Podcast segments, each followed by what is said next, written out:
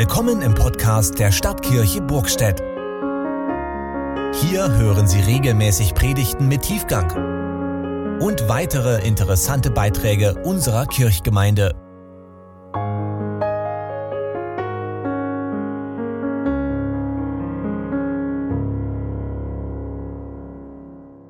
Gnade sei mit euch und Friede von Gott, unserem Vater und dem Herrn Jesus Christus.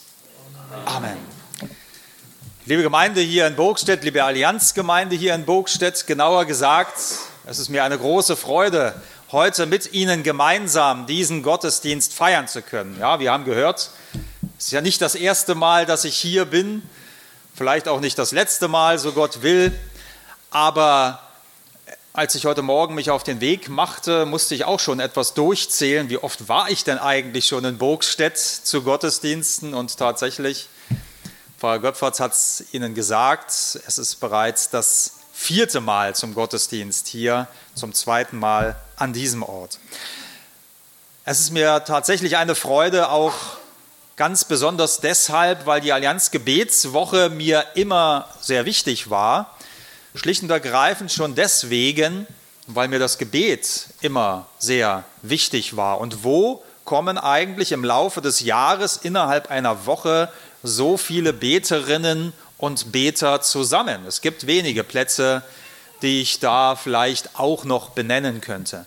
Aber die Allianz Gebetswoche über das ganze Land verteilt in sehr vielen kleinen und großen Gemeinden abgehalten ist ein besonderer Schatz, den wir auch tatsächlich weiter hegen und pflegen sollten. Es wurde vorhin gesagt, äh, was meine derzeitige Aufgabe gerade ist. Beauftragter für Ost- und Mitteleuropa der lutherischen Kirchen in Deutschland. Ähm, natürlich erlebt man dabei einiges im Augenblick ja ohnehin, wie man sich vorstellen kann in Ost- und Mitteleuropa. Es ist so, dass mir bei allen Begegnungen eines immer ganz besonders auffällt. Die Innigkeit des Gebetes in unseren Partnerkirchen in Mittel- und Osteuropa.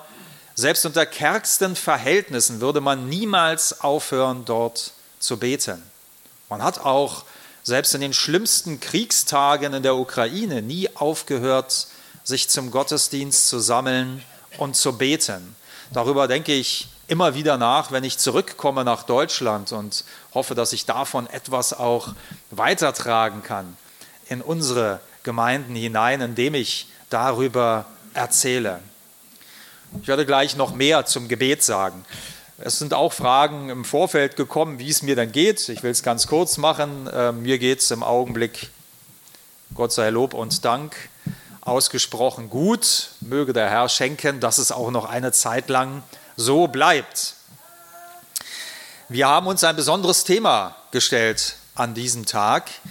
Es ist der 126. Psalm, der im Zentrum meiner Ansprache heute stehen wird. Dieser 126. Psalm ist mir auch eine besondere Freude, ihn auslegen zu dürfen, einfach deshalb, weil ich gerne Psalmen auslege.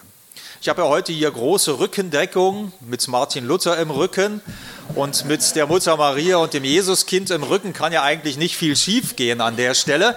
Aber ich sage das deshalb, weil auch Martin Luther, der hier ja eine Bibel in der Hand hält, von Beginn seines geistlichen Lebens an, so könnte man formulieren, mit den Psalmen sich auseinandergesetzt hat. Die Psalmen waren seine große Freude und Liebe.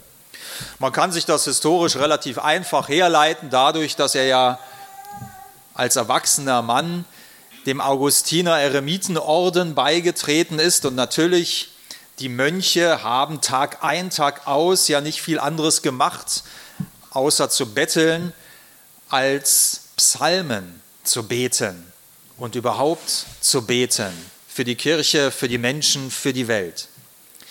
Und so waren Martin Luther natürlich die Psalmen sehr, sehr präsent und sehr, sehr gegenwärtig. Wir können davon ausgehen, dass er die meisten der Psalmen auswendig gekannt hat. Er hat sie in seinem Lauf, im Laufe seines Lebens auch immer und immer wieder ausgelegt, diese Psalmen. Und er hat eigentlich alles seiner späteren reformatorischen Lehre bereits in den Psalmen gefunden und auch immer wieder im Laufe seines Lebens darauf hingewiesen, wie die gesamte evangelische Lehre sich tatsächlich aus den Psalmen herauslesen lässt bereits. Also nicht erst irgendwo beim Apostel Paulus oder im Neuen Testament, sondern tatsächlich schon hier an diesem Ort und an dieser Stelle. Die Psalmen sind tatsächlich etwas Besonderes. Man hat einmal gesagt, Gebet sei der Atem des Glaubens. Man kann den Atem anhalten, natürlich, aber natürlich auch nur eine kurze Zeit lang.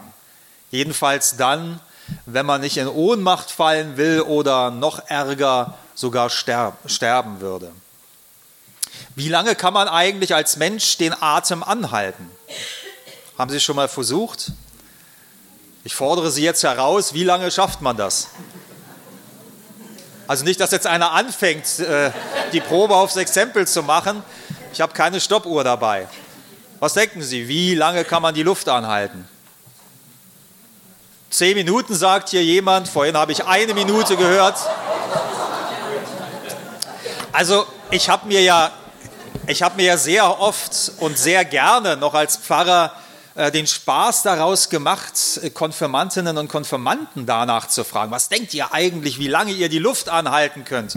Naja, so mit 13, 14 ist man da ziemlich übermütig und kommt also auf ganz schöne Zahlenwerte. Und dann haben wir die Probe aufs Exempel in Einzelfällen gemacht und dann kam heraus, siehe da, es ist doch alles gar nicht so einfach. Für einen 14-Jährigen waren 60 Sekunden schon eine ziemliche Herausforderung und für uns alle, glaube ich, aus dem Stehgreif heraus sind 60 Sekunden nicht ganz ohne. Das muss man überhaupt erst einmal schaffen. Ich warne aber davor zu lachen, wenn jemand sagt 10 Minuten, denn wissen Sie, wo der Weltrekord für das Luftanhalten liegt?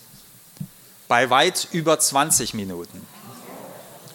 Und sogenannte Apnoe-Taucher, sogenannte Apnoe-Taucher, also diejenigen, die sich dann noch im tiefen Meer sozusagen nach unten bewegen und nach unten ziehen lassen äh, und noch dem Wasserdruck ausgeliefert sind, die schaffen auch so ungefähr zehn Minuten, die Profis unter ihnen. Aber das setzt natürlich ein Maß an Training und ein Maß an innerer Vorbereitung und ein, ein Maß an äußeren Umständen voraus, äh, die nicht jeder mitbringt. Insofern, wie dem auch sei, selbst der trainierteste Mensch kann jedenfalls keine halbe Stunde die Luft anhalten. Und selbst der unter den besten genetischen Voraussetzungen auf die Welt gekommene Mensch kann das nicht. Spätestens nach 30 Minuten brauchst du den nächsten Atemzug. Man kann auch, wenn man das dann so in Beziehung setzt und sagt, das Gebet ist der Atem des Glaubens, sagen, auch auf das Gebet kannst du nur einen sehr kurzen Zeitraum verzichten. Jedenfalls dann, wenn du weiter glauben möchtest. Wenn aber das Gebet der Atem des Glaubens ist, so hat man gesagt, dann sind die Psalmen der Sauerstoff des Glaubens das belebende Element, das der Glauben braucht, um frisch, um tief und um dynamisch zu bleiben. Ich bete persönlich gerne natürlich auch frei, aber ich glaube, dass auch mein freies Gebetsleben sehr davon profitiert hat, dass ich auch jeden Tag Psalmen bete. Unser Glaube vertieft sich dadurch, unsere Aussprachefähigkeit für die Fragen des Glaubens vertieft sich, wenn wir die Worte der Psalmen in unserem eigenen Munde führen. Wie gesagt, Martin Luther hat dies getan und er hat durchaus immer wieder darauf hingewiesen, dass es wahrscheinlich das Gebet der Psalmen auch ganz maßgeblich mit war, das ihn zu seinen Erkenntnissen geführt hat. Und ohne all das säße niemand von uns heute hier. Psalmworte sind oft die letzten Worte, die ein geistlicher Mensch hört und selber spricht. Psalmworte führen ganz real durch alle Irrungen und durch alle Wirrungen des menschlichen Lebens und sie führen hinein in die Ewigkeit. Die Psalmen sprechen aus dem Leben heraus in das menschliche Leben hinein. Und unser heutiger Psalm, der 126., gehört dabei zu einer ganz besonderen Gruppe, wenn man so will, zu einem eigenen Buch im Buch der Psalmen. Ich meine, ich rate Ihnen natürlich, alle Psalmen einmal zu lesen und vor allen Dingen auch zu beten.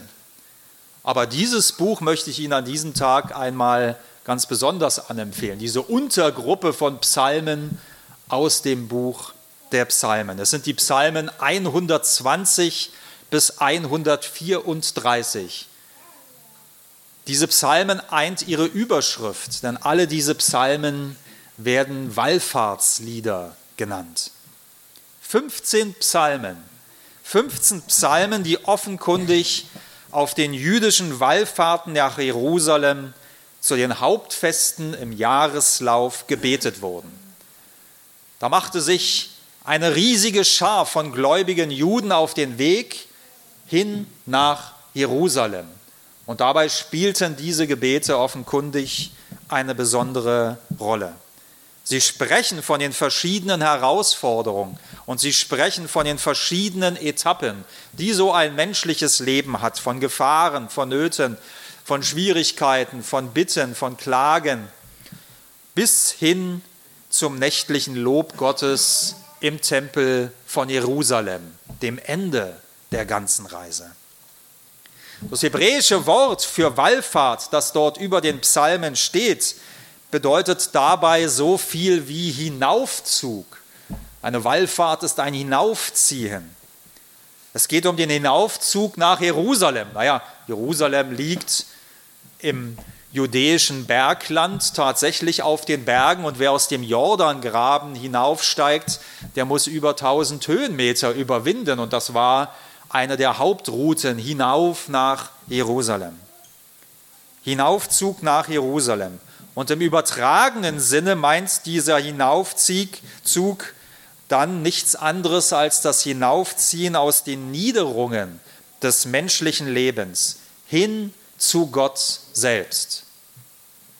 Und bei der realen Wallfahrt damals hin zum Tempel Gottes, dem Wohnort an dem dieser Gott selbst anzutreffen ist. Übrigens, noch Jesus spricht zu seinen Jüngern genau von diesem Hinaufzug. Wir kennen die Formulierung aus dem Neuen Testament und es dauert gar nicht mehr lange. Da werden wir in den Lesungen der Passionszeit genau auf diese Stelle wieder hingewiesen werden. Lasst uns hinaufziehen nach Jerusalem. Denn er geht durch den Jordangraben tatsächlich hinauf am Hochfest Passa nach Jerusalem. Vor dem hebräischen Hintergrund könnte man auch sagen, und Jesus genau dieses Wort in den Mund legen, lasst uns wallfahren nach Jerusalem. Nun gehören ja Wallfahrten zugegebenermaßen nicht zum evangelischen Traditionsgut. Wallfahrten, da hat man früher eher an die katholische Welt oder an andere Welten gedacht. Das Wallfahrtswesen wurde auf den Gebieten Deutschlands, in denen der evangelische Glaube vorherrschte und angenommen wurde, sogar verboten. Und zwar deswegen, weil man darin einen Missbrauch sah, zum Beispiel in der Heiligenverehrung, die mit diesen Wallfahrten verbunden war, oder in Verbindung mit dem Ablasswesen, der mit diesen Wallfahrten verbunden, das mit diesen Wallfahrten verbunden war. Man hatte diese Wallfahrten deswegen verboten auf evangelischen Territorien von der Obrigkeit her, weil man sich davon lösen wollte. Aber damit ist natürlich der Missbrauch gemeint gewesen, nicht die Wallfahrt als solche, die konnte man gar nicht verbieten, weil sie hier in den Psalmen schon sozusagen elementar und wesentlich vorgeführt wird und im Volk Israel ja auch ganz wesentlich dazugehört. Erst in den letzten Jahrzehnten hat die Entstehung alter, die Entdeckung alter Pilgerwege und die Neuentwicklung und Neuentstehung neuer Pilgerwege eine neue Pilgerbewegung ausgelöst in der Christenheit, auch in der evangelischen Welt. Die Erfahrungen, die Menschen dabei machen, sind recht eindrücklich. Man ist auf sich selbst zurückgeworfen auf so einer Pilgerwanderung. Alle Abgründe des Lebens kommen zum Vorschein. Man kann ihnen ja gar nicht mehr so unmittelbar ausweichen. Handys sind aus, Fernsehen gibt es nicht, Ablenkungen und Zerstreuungen dieser und jener Art und Weise, sie fehlen vollständig. Tja, und dann bleib mal mit dir selbst alleine auf dem Weg. Na, danke schön, sagt da vielleicht die eine und der andere. Man sieht wieder klarer, wenn man auf so einem Pilgerweg ist. Man sieht wieder klarer in einer wirren Zeit, worauf es eigentlich ankommt. Eine Erneuerung des eigenen Lebens kann damit verbunden sein und auch eine Erneuerung des Glaubens. Und genau so muss man auch unser Wallfahrtslied, den 126. Psalm, betrachten. Wenn der Herr die Gefangenen Zions erlösen wird, so werden wir sein wie die Träumenden. So beginnt dieser Psalm. Wenn der Herr die Gefangenen Zions erlösen wird, so werden wir sein wie die Träumenden.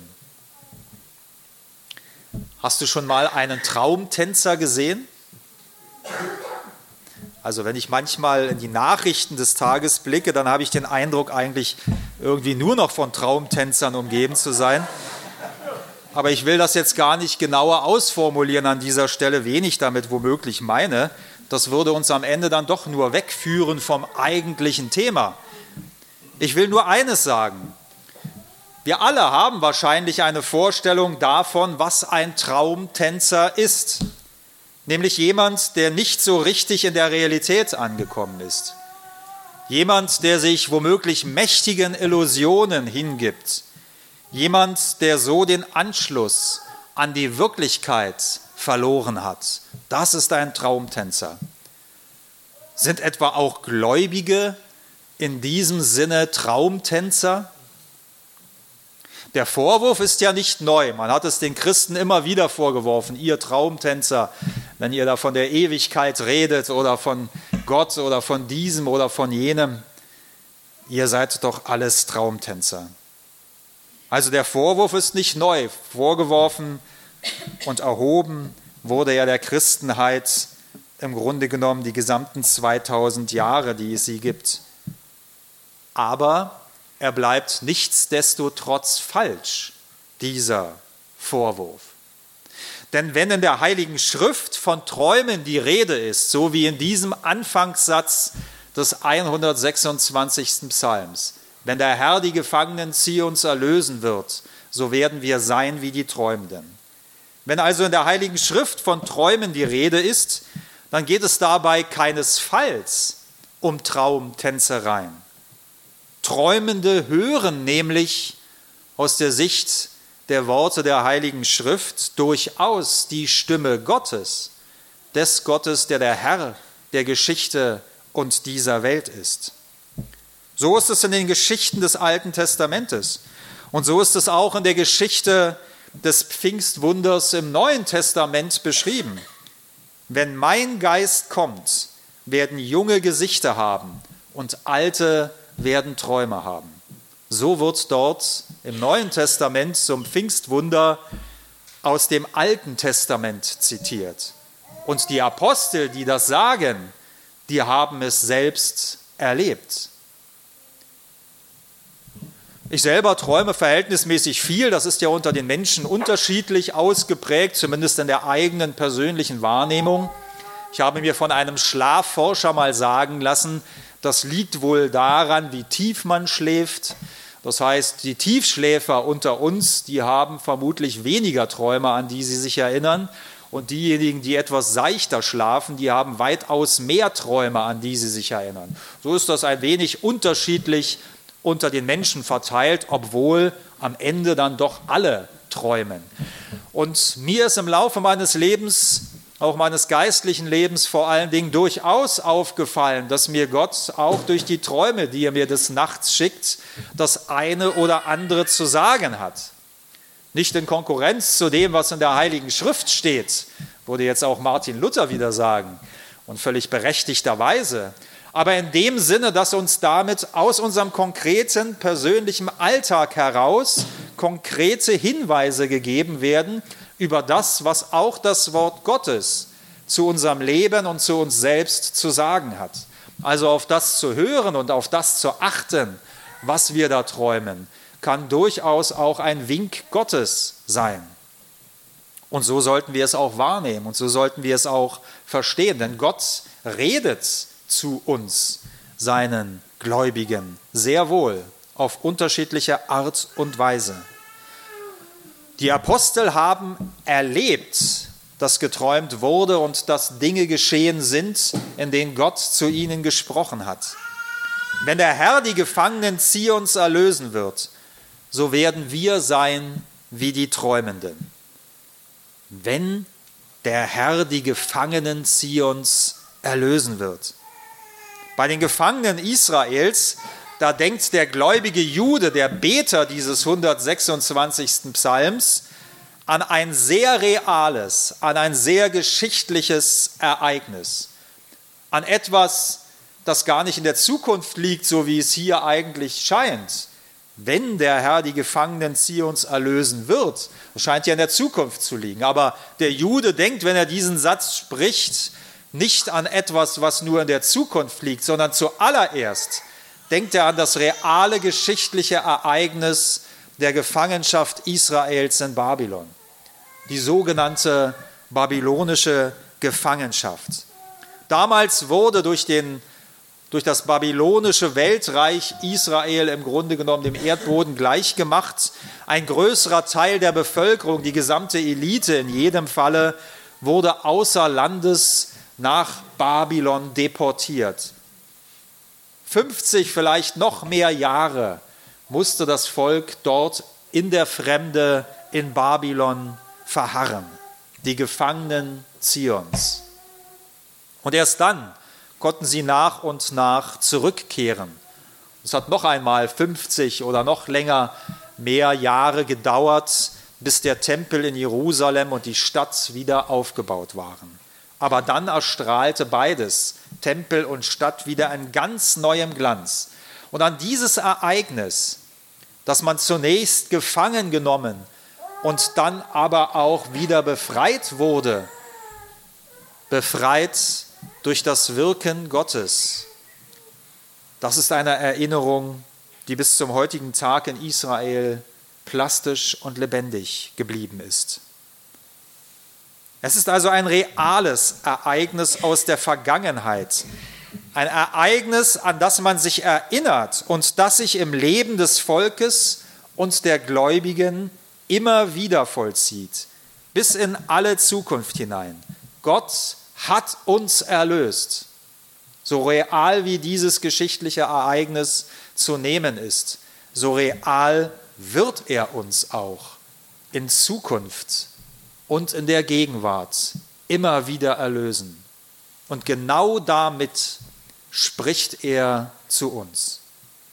Dieser Traum ist keine Traumtänzerei, sondern basiert auf der Realität des Handelns und des Redens Gottes. Die mit Tränen sehen, werden mit Freuden ernten. Es gibt ja wahrlich genügend Grund für Tränen in dieser Zeit und Welt. Das kann man wohl kaum bestreiten. Und wenn ich so durch Osteuropa an der ukrainischen Grenze entlang fahre, dann kann ich Ihnen sagen, gibt es genügend Grund, Tränen in die Augen zu bekommen. Krieg, Gewalt, Unfreiheit, Gefangenschaft, aber von den großen Dingen einmal weg zu uns selbst, jede Form des Leids, der Not und des Todes. All das, liebe Gemeinde, und darüber sollten wir uns nicht hinwegtäuschen, all das erspart Gott dieser Zeit und Welt nicht. All das erspart er womöglich auch jedem Einzelnen von uns nicht. Aber all das behält niemals das letzte Wort. Und genau so handelt Gott übrigens immer.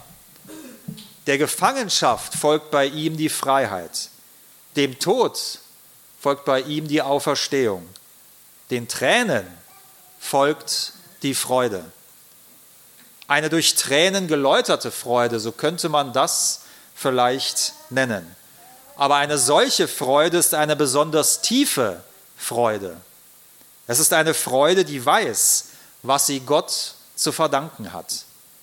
Solche Freude ist meilenweit von dem entfernt, was in der Spaßgesellschaft unter Spaß oder womöglich Freude verstanden wird, nämlich nicht viel mehr als eine Form der kurzfristigen Belustigung und der Ablenkung von den Realitäten. Es kommt uns durchaus gelegen, solche Belustigung und Ablenkung. Ich will die auch gar nicht an und für sich schlecht reden. Wir dürfen sie nur nicht verwechseln mit dem, was in der Heiligen Schrift und in unserem christlichen Glauben gemeint ist, wenn von Freude die Rede ist. Die Freude jedenfalls, von der der 126. Psalm spricht, sie ist eine Freude, die an den bitteren Erfahrungen des Lebens und an den bitteren Erfahrungen dieser Welt nicht vorbeigeht. Sie geht nicht daran vorbei, sie geht durch sie hindurch und sie überwindet sie, weil sie sich an dem festhält, was Gott uns allen verspricht. Erfüllt von solcher Freude, die doch am Ende nichts anderes ist als die Freude am Herrn der Geschichte und unseres Lebens. Erfüllt also von solcher Freude, bleiben wir wahrlich fröhlich in Hoffnung, geduldig auch in Trübsal und beharrlich im Gebet wie der Apostel Paulus einmal schreibt. Fröhlich in Hoffnung, geduldig in Trübsal, beharrlich in Gebet, erfüllt von der Freude am Herrn und von den Versprechen, die er uns gibt und auf die wir uns verlassen können, weil er in der Geschichte der Menschheit erwiesen hat, dass wir uns auf sie verlassen können. Und auf diesem Wege werden wir dankbar. Der Wallfahrer, der den 126. Psalm auf seiner Reise nach Jerusalem betete, sie kommen mit Freuden und bringen ihre Garben. Ihre Gaben, habe ich zuerst gedacht. Nein, nein, ihre Garben. Das sind Bündel von Getreide, wenn man so will, die mitgeführt wurden auf so einer Wallfahrt. Und zwar als ein Dankopfer, das man Gott darbringen wollte.